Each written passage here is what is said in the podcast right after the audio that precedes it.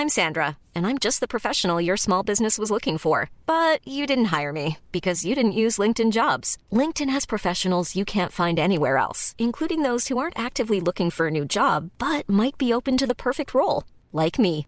In a given month, over 70% of LinkedIn users don't visit other leading job sites. So if you're not looking on LinkedIn, you'll miss out on great candidates like Sandra. Start hiring professionals like a professional. Post your free job on linkedin.com/people today. Spring is my favorite time to start a new workout routine. With the weather warming up, it feels easier to get into the rhythm of things. Whether you have 20 minutes or an hour for a Pilates class or outdoor guided walk, Peloton has everything you need to help you get going. Get a head start on summer with Peloton at onepeloton.com.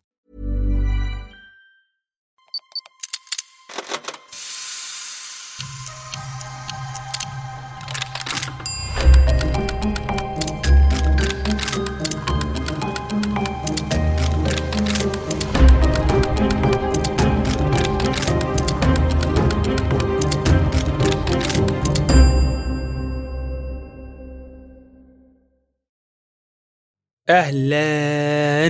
مستمعي. إيه ده؟ مالك كده؟ حاسس من سكوتك آه، إنك متضايق. خير أنت كويس؟ مين؟ مين اللي مضايقك بس؟ سيب لي اسمه وعنوانه ورقم تليفونه في إيميل البرنامج واخلي فريق عمل البرنامج ده يجيبوا لك حقك حالا. ولا أقول لك أنا عندي فكرة أحلى كتير. إيه رأيك نكهرب هذا الشخص اللي مضايقك؟ نمسكه كده ونوصله بجهاز يكهربه وأنا هسيب لك الريموت بتاع الكهرباء وعيش أنت حياتك. ها إيه رأيك؟ مش هو مضايقك؟ خد حقك بقى. احتمال تقول دلوقتي لا آه مش هقدر. وتعمل فيها إنك شريف مع إننا عارفين إنك نفسك تكهرب ذلك الشخص اللي مضايقك. بس إيه اللي تعمله لو اصريت تعمل إيه لو أنا واقف بكاريزمتي المعروفة بسندوتش شاورما في إيدي كوباية القهوة في إيدي التانية وبقول لك بكل صرامة كهربوا. هتسمع كلامي؟ أهلا بيكم في الحلقة الجديدة من بودكاست علمي جدا وأنا اسف على البداية الدارك دي بس حلقة النهارده تقيلة. خلوني أقول كده في البداية إن إحنا كبشر مش ألطف كائنات في العالم يعني. من غير ما أدخل في تفاصيل إحنا كبشر مسؤولين عن استهلاك هذا الكوكب الأخضر الجميل بشكل متعجرف ومغرور.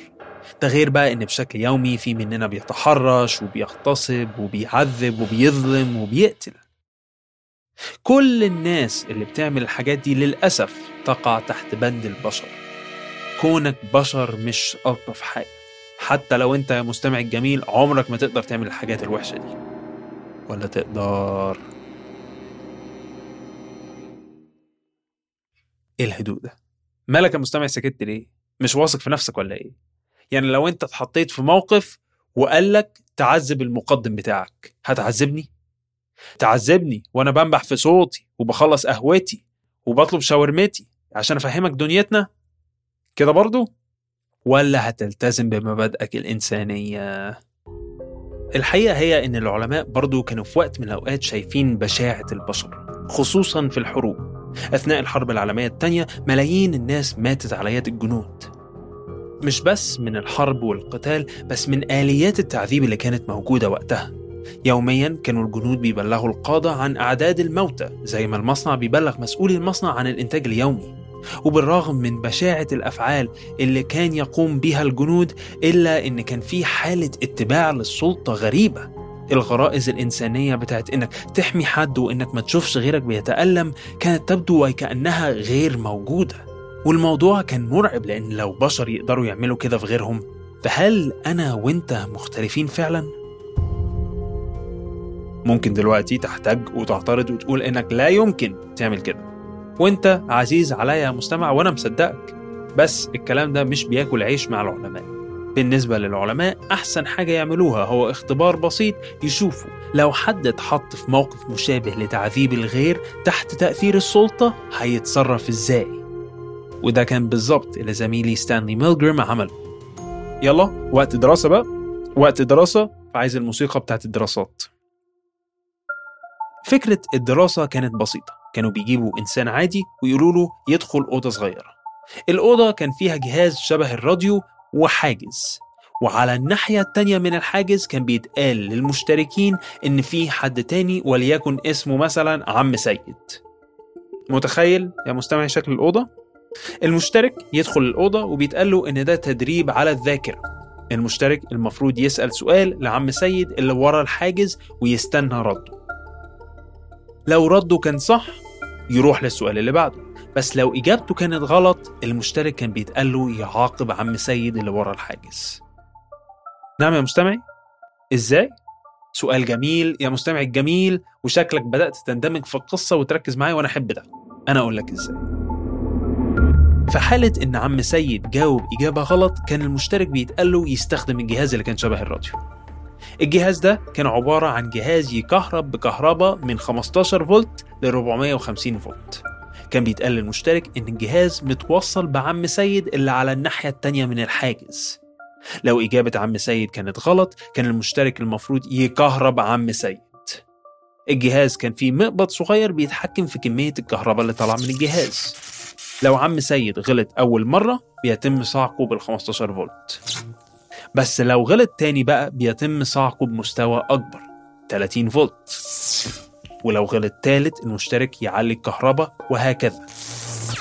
وكان مكتوب جنب كل رقم القوة بتاعت الصعقة فمثلا من 15 ل 60 فولت كان مكتوب جنبيهم صعقة خفيفة. ال 300 ل 360 كان مكتوب جنبيهم extreme shock أو صعقة شديدة للغاية. ال 450 فولت مثلا كان مكتوب عليه إكس إكس إكس واللي دل على إنه أكثر من مميت. بس ده كان الاختبار. بعد ما ظبطوا الأوضة واتأكدوا إن كل حاجة جاهزة جابوا 40 راجل يشارك في الاختبار ده. كل مرة المشترك كان بيقعد ويبدأ الاختبار. المشترك يسأل سؤال وعم سيد اللي ورا الحاجز يرد. بس بعد فترة عم سيد بدأ يغلط في إجاباته. وهنا الاختبار بدأ يقلب من اختبار للذاكرة لاختبار يكشف حاجة تانية خالص. لما عم سيد غلط أول مرة المشترك كان بيكهربه بال 15 فولت زي ما اتقال في أول الاختبار. ومع أول صعقة اللي هي أضعف صعقة عم سيد ما كانش بيطلع صوت. صعقة خفيفة فمش متألم منها يعني. لكن المشكلة بقى إن عند السؤال التاني عم سيد غلط تاني. المشترك كان يزود الكهرباء 30 فولت ويصعقه وعم سيد برضه ما يطلعش صوت. تلاقيك دلوقتي يا مستمعي خايف على عم سيد. شوف انت تعرفت عليه في هذه الحلقة القصيرة ومع ذلك ليه مكانة خاصة في قلبك وهتلاقيك حاسس إنه في مقام والدك لكن لا تقلق تفتكر أنا كمقدم هسمح لهم يعملوا ده في عمنا سيد؟ الحقيقة هي إن المشترك ما كانش عارف ده بس عم سيد كان شغال مع ميلجرام. يعني كل ده كان تمثيل ولا كان بيتكهرب ولا أي حاجة بس كانوا عايزين المشتركين يفتكروا إنهم بيكهربوا عم سيد. عم سيد سليم ماشي يا مستمعي هو ما يحصلوش أي حاجة كل ده تمثيل. فانت ما تقلقش على عم سيد دلوقتي ركز في المشتركين. يلا نكمل قصتنا بعد تاني غلطة عم سيد كان لسه بيرد على الأسئلة والمشترك يكمل الاختبار ويسأل كام سؤال لحد ما عم سيد يغلط تالت فيضطر يكهربه. والمشتركين كلهم وصلوا بالشكل ده ل 300 فولت كهرباء. وعند اللحظة دي حاجة مرعبة حصلت.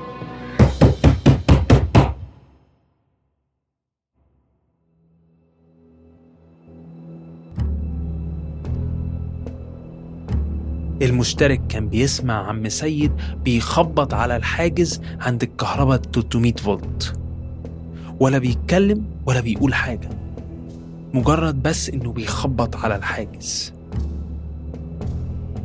في حالة من الخوف على عم سيد كان المشترك يلف راسه ويبص للباحث اللي وراه عشان بقى يقول له إن كفاية كده.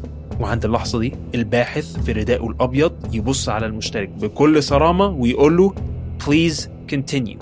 أو لو سمحت كمل. في اللحظة دي المشترك كان عنده اختيار يسمع كلام الباحث أو لا. تفتكروا المشتركين عملوا إيه يا مستمعين هذا البرنامج؟ خليني أصدمك وأقول لك إن رد فعل المشتركين كان مرعب. كان المشترك بيلف تاني في الكرسي عادي جدا ويكمل أسئلة. بس المرة دي عم سيد ما كانش بيرد. يقوم المشترك يبص للباحث ويتقال له إن عدم الرد يعتبر رد غلط. فالمشترك يلف يزود الكهرباء ويكهرب عم سيد. والتخبيط يعلى من الحاجز. المشترك يحس بالذنب والقلق بس يتقال له يكمل. لحد ما عم سيد بطل يرد وبطل يخبط وبطل يعمل أي حاجة. سكوت من الناحية التانية. والاختبار يستمر لحد ما المشترك يصر إنه يقف. خلونا نتكلم عن نتائج الاختبار. من ال 40 مشترك اللي عملوا الاختبار 26 منهم فضلوا يكهربوا عم سيد لحد ما وصلوا ل 450 اللي هي الصاعقة المميتة. أنت متخيل ده معناه إيه؟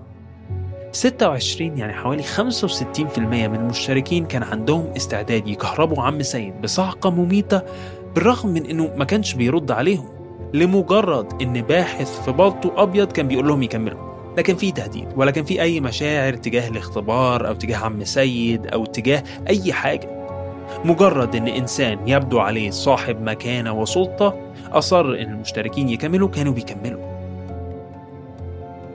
في تعقيبه على الاختبار يقول ميلجرام إن بالرغم من إن عصيان الباحث ما كانش هيسبب أي ضرر إلا إن المشتركين قطعوه بشكل غريب بشكل في رأيي مرعب.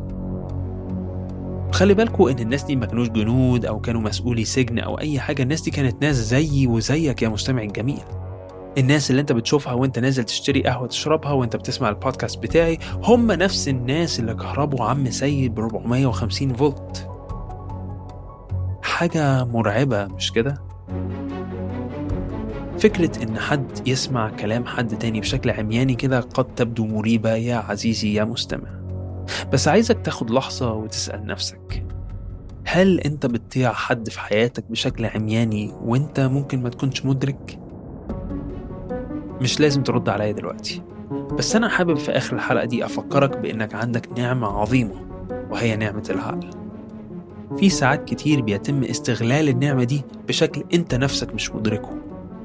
بيتم تشجيعك على الطاعة العميانية بشكل يتنافى مع مبادئك وأخلاقك. خوفي إن في يوم من الأيام ألاقيك يا مستمع الجميل سايب عقلك وركنه وبتمشي ورا الأوامر. بودكاست علمي جدا عبارة عن رحلة بناخدها مع بعض عشان أفكرك إن في حاجة مبهرة في جمجمتك. حاجة لو استغلتها صح هتلاقي النور في كل حاجة بتعملها. الضلمة بتعميك فما تنساش النور. خصوصا لما تسمع كلام غيرك. وتصبحوا على نور.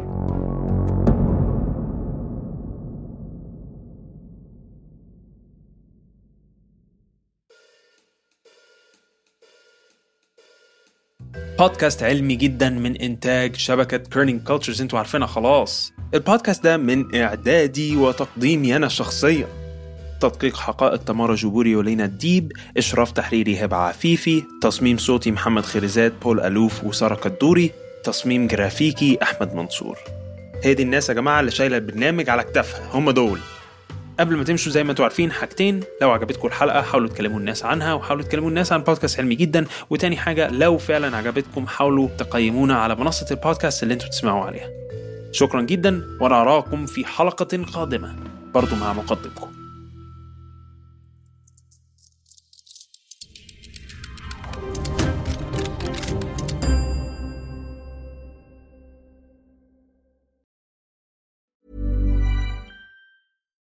If you're looking for plump lips that last, you need to know about Juvederm lip fillers. With Juvederm Volbella XC and Juvederm Ultra XC, your lip look, whether it's subtle or bold, can last up to one full year with optimal treatment and no additional maintenance. Find a licensed specialist and see if it's right for you at juvederm.com today. That's J U V E D E R M.com. Add fullness to lips in adults over 21 with Juvederm Volbella XC or Juvederm Ultra XC. Do not use if you have severe allergies or a history of severe allergic reactions, or if you're allergic to lidocaine or the proteins used in Juvederm. Tell your doctor if you have a history of scarring or taking medicines that decrease the body's immune response or that can prolong bleeding. Common side effects include injection site redness, swelling, pain, tenderness, firmness, lumps, bumps, bruising, discoloration, or itching. As with all fillers, there's a rare risk of unintentional injection into a blood vessel, which can cause vision abnormalities, blindness, stroke, temporary scabs, or scarring. For full important safety information, visit juvederm.com.